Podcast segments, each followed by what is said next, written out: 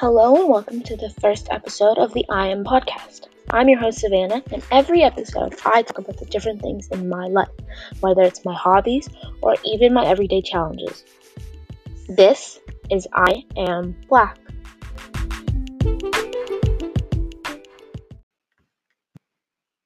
The world right now has moved from one problem to the next. Our main problem used to be the deadly coronavirus. It still is, but just in the past few weeks, the world has finally had enough and is protesting to fight for injustice and equality after the tragic murder of George Floyd. This week, I'm going to be talking about racism in my life, being a black girl in a fairly white school, and simple things to help people realize what racism is and how not to do it. Let's go. All right. So, my life growing up as a young black girl was never easy. It still isn't. There were a lot of times where I felt distant from people, and maybe it was just that they didn't like my personality, but you know, I don't ask. That's kind of weird. But I do know that stereotyping happens a lot to me and my family. You know, a lot of people will look at my dad and my brother and immediately think, oh, they are probably basketball players or track stars because they are tall black men, right? Which is true, they do play basketball, but my brother is also an artist and a baker, and my dad does photography, which, you know, you don't expect people to do. Um, the most annoying form that I've experienced is when people touch my hair. You probably didn't even know that that was considered racist, but it's like if I went up to a white person and started touching their hair, and that would be annoying. It's it's weird and annoying.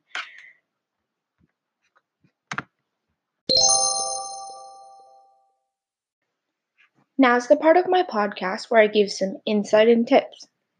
So this week I've come up with a list with the help of the fellow black people in my house, otherwise known as my family, of racist things people do towards black people. This list includes stereotyping, not getting positions because of the color of your skin, vis- physical and verbal, prejudice, and police interactions. So I'll start with stereotyping. To give you an example, it's already been mentioned before that a lot of people assume black people are into track, basketball, dancing, which a lot of us are, you know, but there are people who do soccer and golf and hockey, you know, breaking boundaries like that, showing that it's not just, those aren't just the only things we do um, not getting positions because of the color of your skin, it's really bad that that's still happening. Like it seems like it would be something that would happen, you know, back then when the whole civil rights movement like didn't even start when all black people were slaves.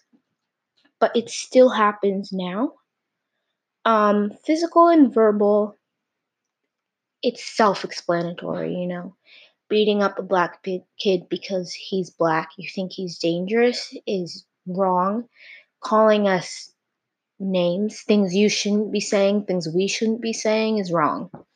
Um, prejudice is prejudice is when because of one thing that happened, you apply that to the rest of your life. So maybe when you're in a store and you see a black person walking, you're working at the store, you might think they're here to steal something because maybe they can't afford it. But they have money.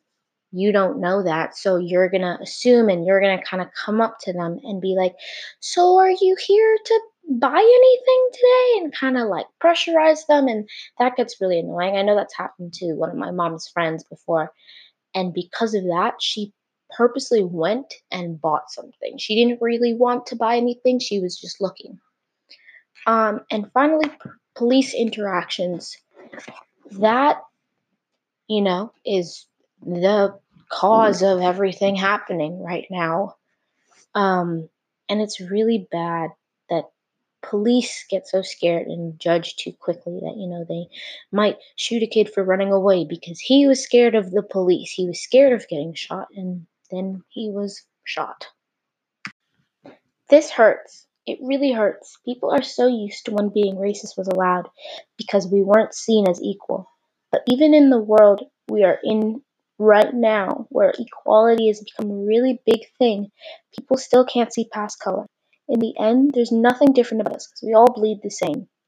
So, ask your black friend how they're feeling at this time. I haven't had any of my friends ask how I am, but I have my family. And the biggest thing is don't be too quick to judge. Hopefully, my experience and the experience of others really open your eyes with this new wisdom and your heart to change and be a part of the difference being made.